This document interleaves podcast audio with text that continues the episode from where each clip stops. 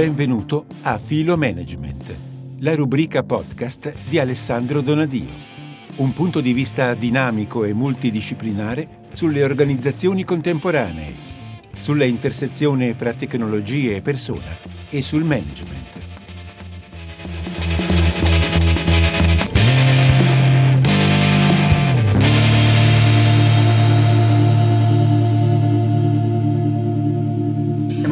Collegati con, con Alessandro Donadio, che, che, ringraziamo, un esperto del mondo HR, dell'organizzazione, dello sviluppo delle risorse umane e autore di, di diverse pubblicazioni. Qui vorrei ricordare in particolare HR Revolution, HR nell'epoca della Social e Digital Transformation del, del 2017, Smart in App, la Smart Organization, una nuova relazione tra persona e organizzazione del 2018 e poi di recente pubblicazione del, del 2020 invece un romanzo, sì. la, la, canzone di Fedo.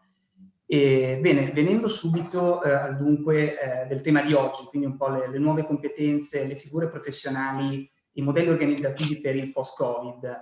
Eh, in quest'ultimo anno abbiamo visto eh, molte imprese riorganizzare completamente le proprie attività, sono stati fatti ingenti investimenti nella digitalizzazione dei processi produttivi, industriali di lavoro e diciamo c'è chi è riuscito a fare di necessità virtù, altri hanno fatto più difficoltà, ma possiamo vedere come eh, seppur sia un momento di grande incertezza eh, si respira un clima di, di, fiducia e di ripartenza, si intravede un po' la luce in fondo al tunnel, ovviamente le imprese scalpitano per tornare a pieno regime quindi io all'interno di questo quadro eh, vorrei chiederle, mh, siamo pronti a reggere l'urto della ripartenza? O meglio, le imprese hanno le competenze, le figure professionali giuste per cavalcare questo, questa onda e per sfruttare a pieno le opportunità che offre il digitale o invece siamo in ritardo, quindi capire quali competenze ci servono, quindi fattore anche capitale umano. Certo. Grazie. Allora, intanto ringrazio per, eh, insomma, per questa, questa, gentile convocazione, per me è sempre una, un'ottima occasione di parlare di questi temi e fare divulgazione, anche, anche molto al di là insomma, di quello che si può fare con i libri. E, ehm, rispetto alla domanda, eh, bah, allora io, io, credo che noi si sia in un, in un momento di singolarità, diciamo così, sociologica, mi viene quasi da dire, eh, credo che non si tratti neanche più in, quel, in, questo momento di agganciare un'opportunità, si tratta effettivamente di, di, di, di diciamo, nece- necessariamente, necessariamente, di riavviare un paese.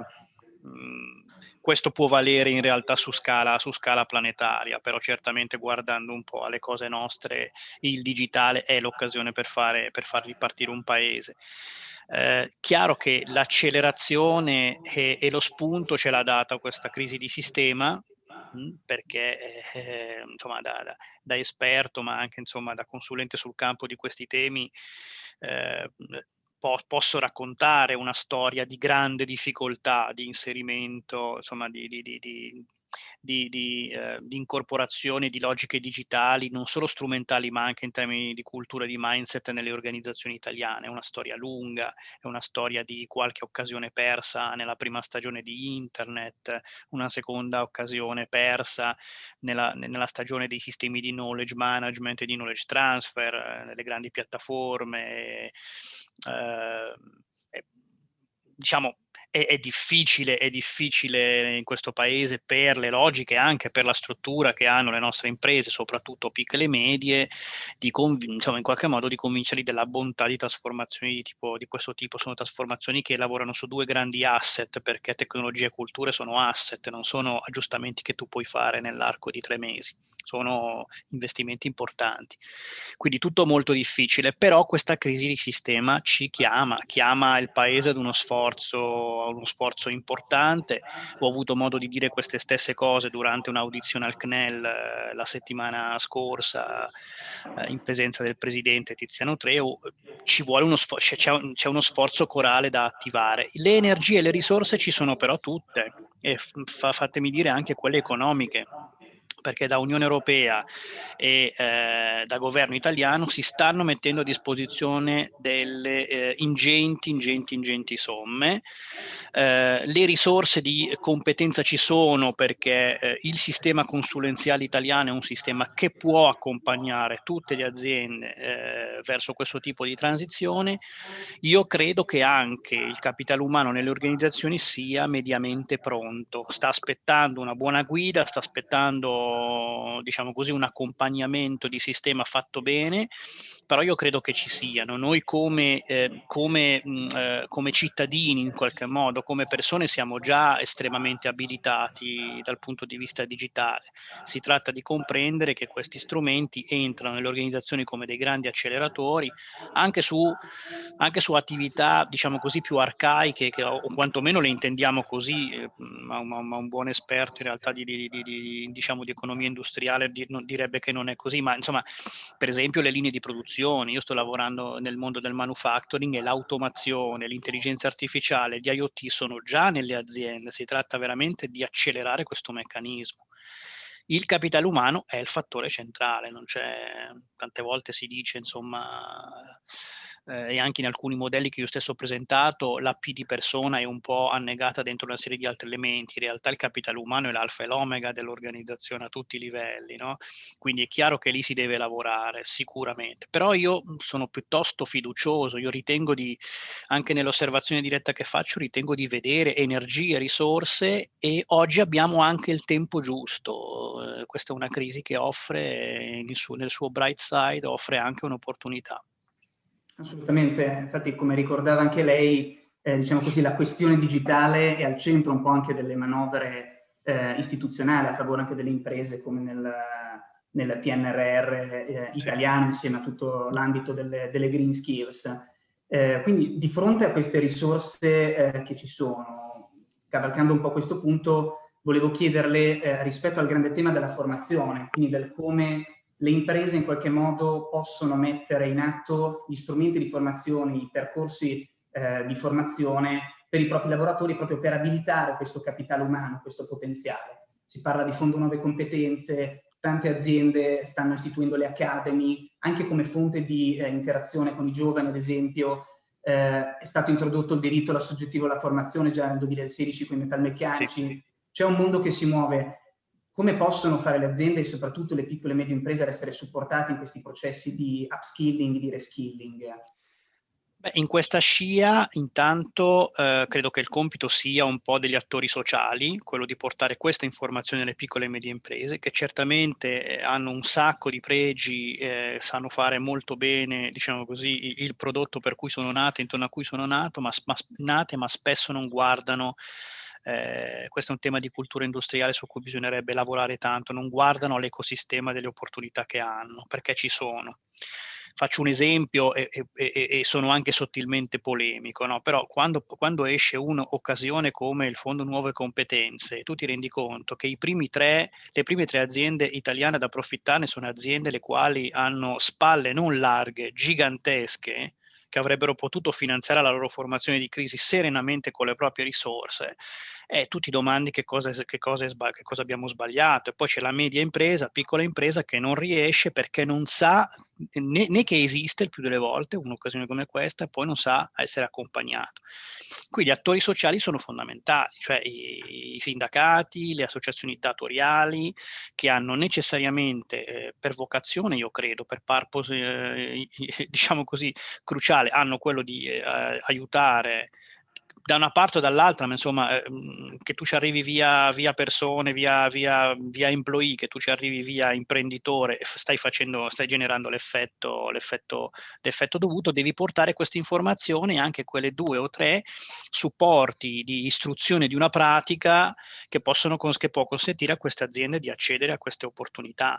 Perché qui dentro c'è anche la propulsione, non solo la formazione, di, possiamo dire, di adeguamento, di adattamento alle skill digitali, ma può anche essere un'occasione, e alcune aziende lo hanno fatto, eh, di ehm, diciamo, affiancare all'accesso a fondo nuove competenze anche degli investimenti in tecnologia, che vuol dire accompagnare il capitale umano mentre inserisci asset tecnologici in modalità, quindi vuol dire fare uno scale up produttivo della tua, della tua piccola o media azienda, che è un'occasione che non ti, può, non ti ricapita non ti ricapiterà nei prossimi dieci anni. Quindi io, mhmm, di nuovo, avendo anche la possibilità eh, di aver parlato anche in sedi istituzionali, sto, sto, spingendo molto perché questo si faccia, perché le informazioni arrivano. arrivino. Io stesso, come, come partner di una grande insomma, multinazionale della, de, e corporation della consulenza, io stesso mi faccio portavoce fortissimo verso queste imprese perché accedano a queste opportunità. È davvero un momento fondamentale. Certo. Per... certo. E, ehm, il tema dell'informazione, quindi del cercare di capire come eh, comunicare l'importanza dell'investimento in queste, in queste opportunità alle piccole e medie imprese, quindi centrale. L'ultimo frangente sull'aspetto figure professionali e competenze, che può essere interessante secondo me, eh, è quello del, dei canali anche di recruiting che eh, le aziende adoperano per cercare queste figure professionali di cui eh, hanno così tanto bisogno. Alcuni dati di Union Camere che abbiamo consultato, in particolare rispetto alla provincia di Bergamo, ci mostrano come le imprese ancora prediligano più un approccio diciamo, di conoscenza diretta con i mm. candidati e si avvalgano poco ancora di canali come la costruzione di accordi con istituzioni formative del territorio, enti formativi o anche l'utilizzo dei social, come esempio LinkedIn mm-hmm. e Twitter. In che modo magari un investimento, un occhio maggiore su questi aspetti può aiutare in qualche modo le imprese a, eh, appunto, a trovare quelle, quelle figure, quelle competenze di cui hanno così bisogno.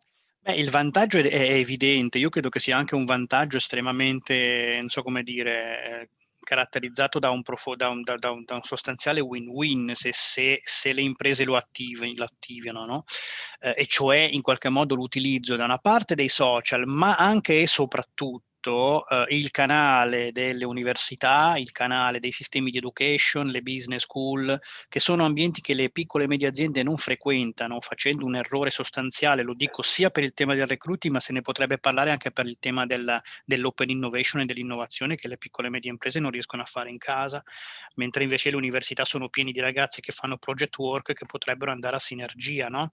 Ecco, però per, per rimanere sul tema, sul tema, della sua domanda, è un fattore di grande importanza. Se io sono un, un giovane neolaureato in uh, data analytics piuttosto che in, in, in robotica, eh, non penso alle aziende del distretto bergamasco, bresciano, comasco che sono eccellenza in questo mondo, che avrebbero bisogno come l'aria di portare questa ventata di 4.0. No?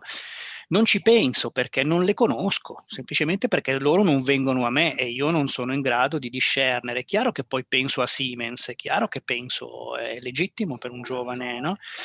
Ora, non è detto naturalmente che la competizione si vinca per il solo fatto che io ti sto proponendo, no, che, per il fatto che io esisto, no, e che ti dico che ti racconto che esisto, però ti giochi una partita. Io sto pensando a un paio di imprese belle di meccanica avanzata che stanno nel, che stanno nel, nel diciamo così, nel, nella, nella, provincia di, di Bologna, piccole aziende che però hanno una multinazionalità incredibile, che, che riescono a fare una erosione importante di belle qualificate persone con aziende aziende di brand quale Ferrari certo, no? certo, facendo, proponendo uno scambio importante, cioè tu vieni qui per cinque anni, io ti insegno il mestiere e poi se tu sei il vero talento che sei puoi passare in Ferrari addirittura con una, con una dimensione espansa della tua professionalità e conoscenza, no? ma nel frattempo tu in quei cinque anni hai portato freschezza, innovazione, comunque mi hai arricchito. Tutto questo si può fare, ma bisogna anche qui aiutare le piccole e medie imprese a capire che questo è fattore di evoluzione per loro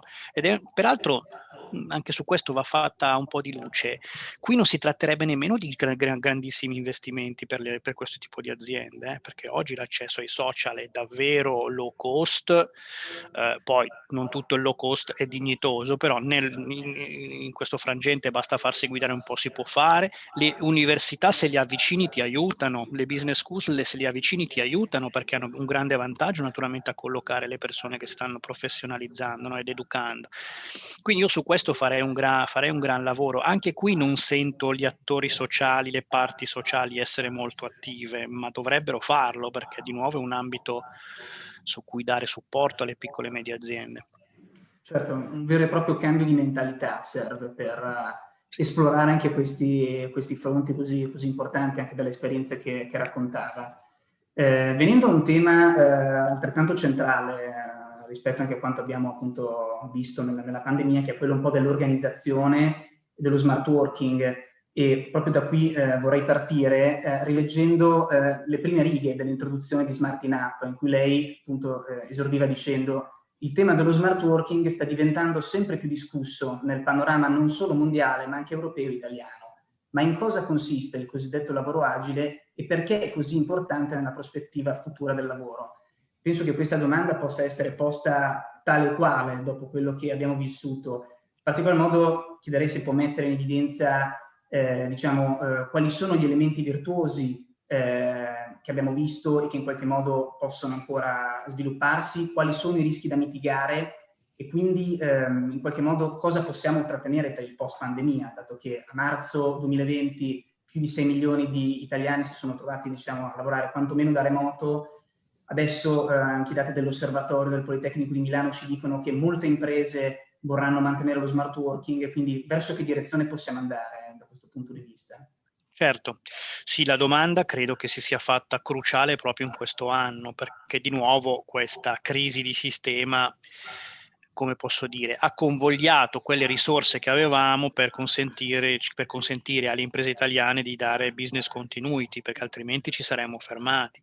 Cioè pensiamo a quel poco di digitale che avevamo in casa e quei palli di programmi di smart working che, tutto, che, che cosa valevano? Un giorno, di due settimane stai a casa, sembrava più quasi una, uno strumento di welfare.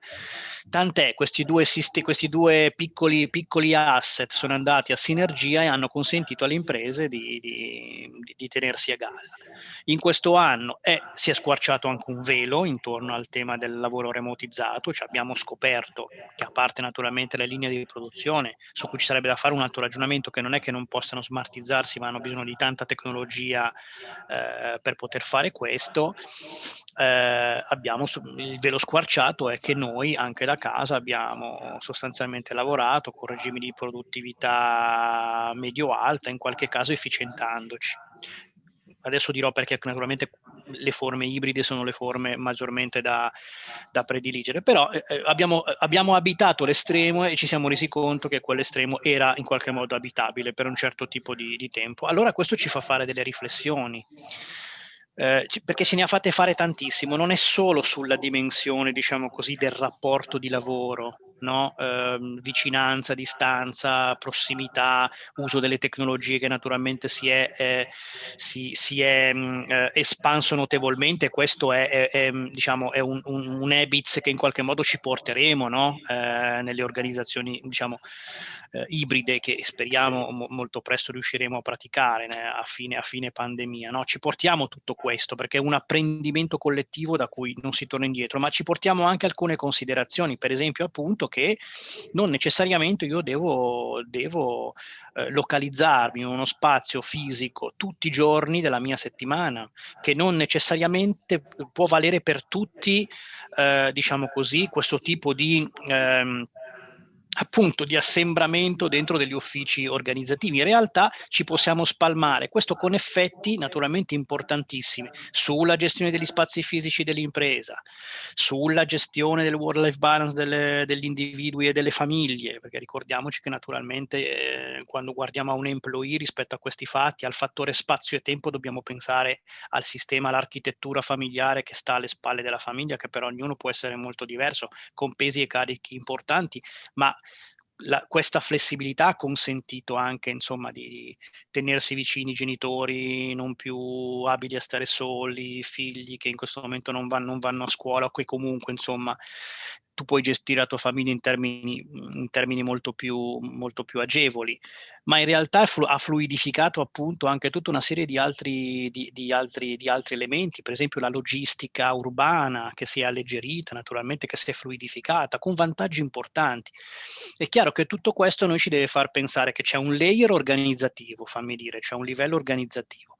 Uh, quindi pensare a pratiche in cui lo smart working non è più il, il mero, eh, diciamo così, strumento di welfare, ma diventa una forma organizzativa, cioè che si fonda sull'agilità, la flessibilità, la delega, la responsabilità verso l'individuo e la, e la tecnologia che mette in condivisione eh, spazi in cui eh, non solo, eh, non solo eh, conversare dal punto di vista professionale, ma anche produrre una serie di dati che poi ci servono per prendere decisioni, perché questo è l'altra parte naturalmente l'altro bright side delle tecnologie che registrano e noi possiamo monitorare come stiamo operando. Stiamo lavorando tantissimo su, su questo aspetto collegato ai temi di performance e di produttività individuale, perché in effetti stare in piattaforma molto consente di misurare certi tipi di aspetti. Questo con dei vantaggi importanti, ma ci può far fare, ci, ci deve far fare anche un ragionamento, per esempio, sul modello economico delle città, sulle quali dovremmo interrogarci, perché una città come Milano, che mh, Mhmm,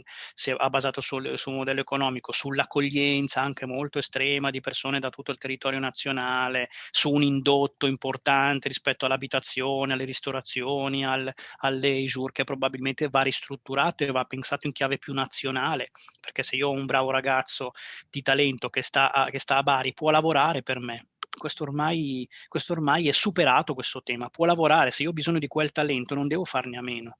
E, e, e non necessariamente lo devo costringere a venire qui, tanto più che io rischio di entrare in competizione con un'azienda di Londra che lo chiama e dice no, no tu stai tranquillamente in riva al mare, a me non, a me non interessa che tu venga qua e noi comunque come, come città, parlo da, da, milanese nel cuore, anche se non lo sono, come città abbiamo un problema comunque. Quindi anche qui io sento che c'è un bel dibattito che si dovrebbe aprire a livello istituzionale, dove tutti gli attori sociali, le città, le, le imprese, eh, le università possono pensare a un modello economico evoluto. È veramente una stagione che che se la cavalchiamo può prospettarci un mondo, pensa a tutto l'impatto, pensi a tutto l'impatto per esempio sulla sostenibilità, sul green, che potremmo veramente oggi, potrebbe, potremmo immaginare delle soluzioni divergenti rispetto al passato.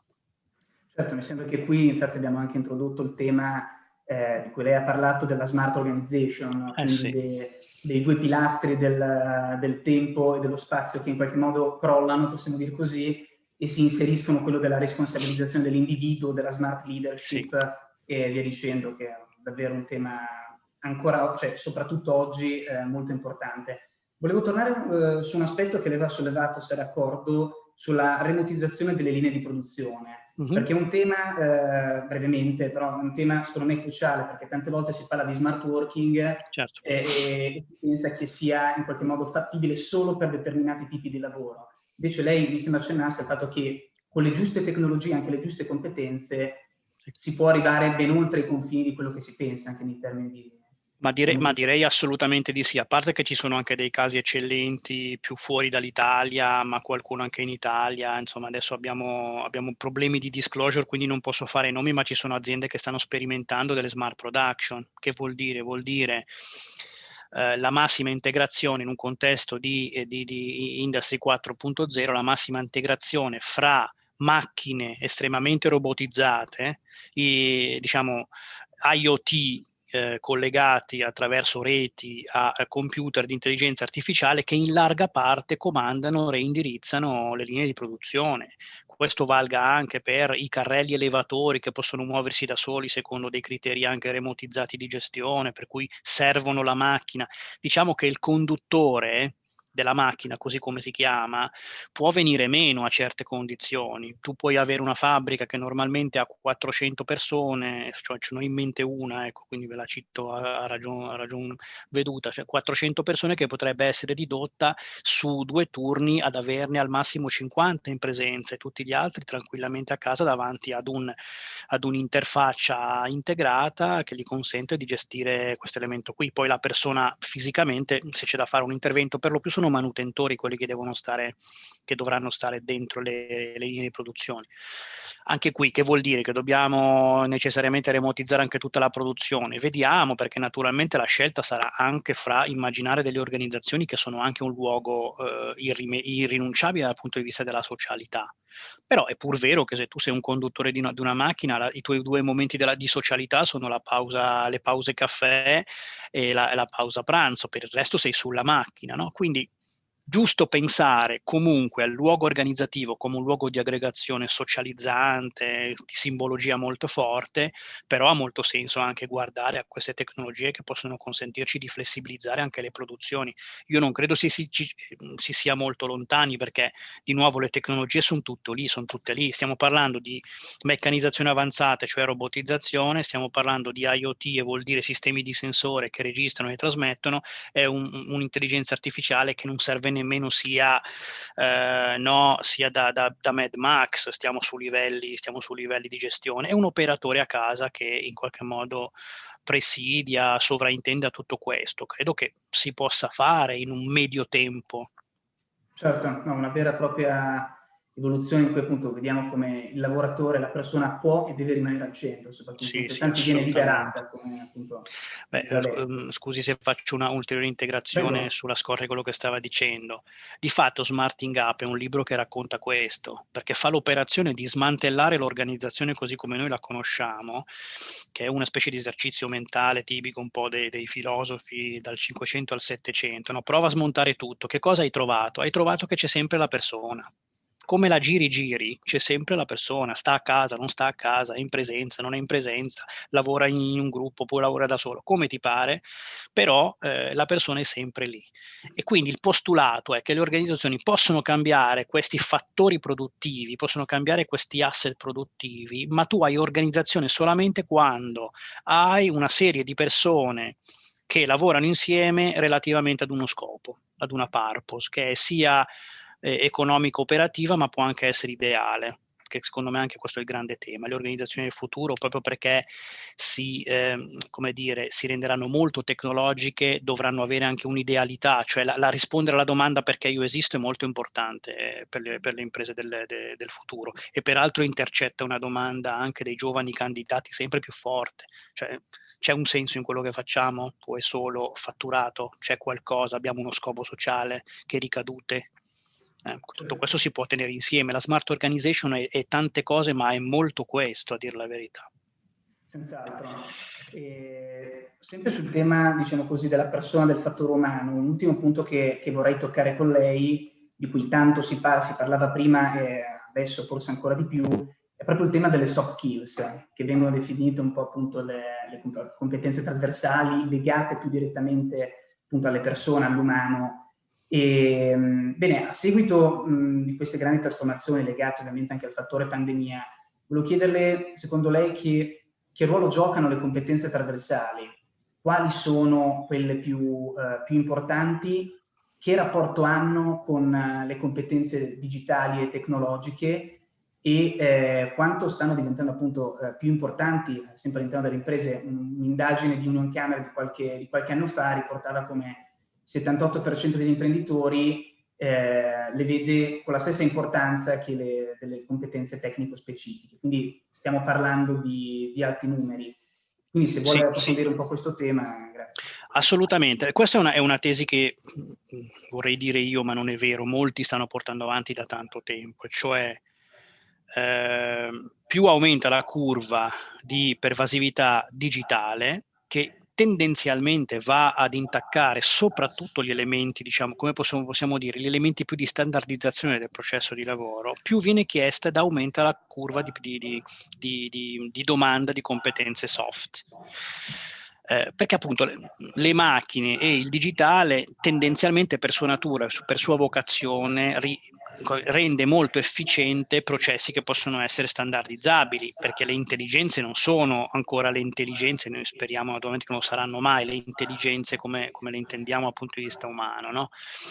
Eh, e quindi in qualche modo impattano su quest'area. Vuol dire che tutto ciò che è pensiero articolato, che è problem solving, che è capacità di pensiero trasversale, che è anche socialità, socialità perché la socialità interce- inter- intercetta ed è, in qualche modo eleva di ingaggio, di motivazione, di focus, anche di flow mentale, tutto questo aumenta naturalmente come richiesta uh, rispetto all'individuo. E credo che sia anche una, un gioco meraviglioso nel senso che noi siamo questa natura qua, noi siamo l'innovazione, siamo la creazione, siamo la soluzione di problemi, lavoriamo e possiamo lavorare tanto sulle domande che hanno una qualche singolarità, cioè quelle domande che non ci sono mai arrivate prima e che ci consentono innovazione di sistema. No? Meglio addirittura, eh, come, come, come, come, disse anche in, in, diverse occasioni Leibniz, il filosofo, ma magari arrivasse un'automazione che mi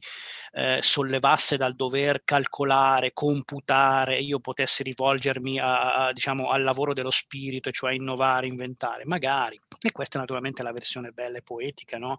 Però insomma eh, abbiamo davanti anche, anche tanti problemi da, da, risolvere, però è chiaro che ehm, la pressione sulle competenze soft aumenta vertiginosamente.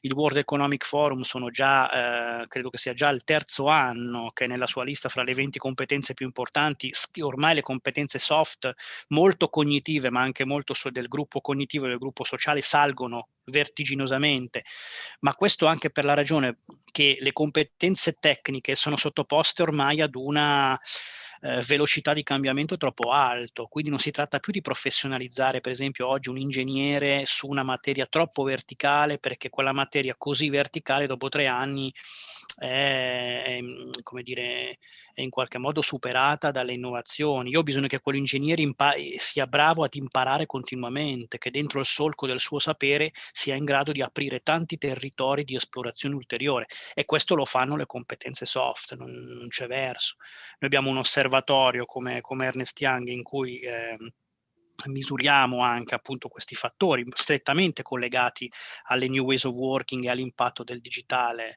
eh, nelle, imprese, nelle imprese italiane insieme a Sapienza di Roma e abbiamo elaborato un modello che è totalmente concentrato sullo, sulle cosiddette competenze trasversali, cioè assolutamente totalmente. È, e questo è il messaggio che portiamo nelle aziende. Certo che hai bisogno di competenze tecniche, ma fai conto che eh, sono deperibili. Tu hai una curva per eh, una competenza tecnica che è di 3 massimo, massimo, massimo 5 anni, ma più vicino al 3 che al 5, mentre invece hai un'esigenza di eh, avere persone capaci di imparare con una trasversalità ed è quella la vera curva lunga che tu devi garantirti in organizzazione. Questo è un tema che, che sto trattando in un nuovo testo che uscirà learning, sul tema della learning organization a, a giugno, sono molto convinto di questo. Bene, allora aspettando di leggere anche il nuovo testo, ringraziamo Alessandro Donadio per, per questo dialogo molto interessante e a presto. Grazie a voi per questa opportunità, arrivederci.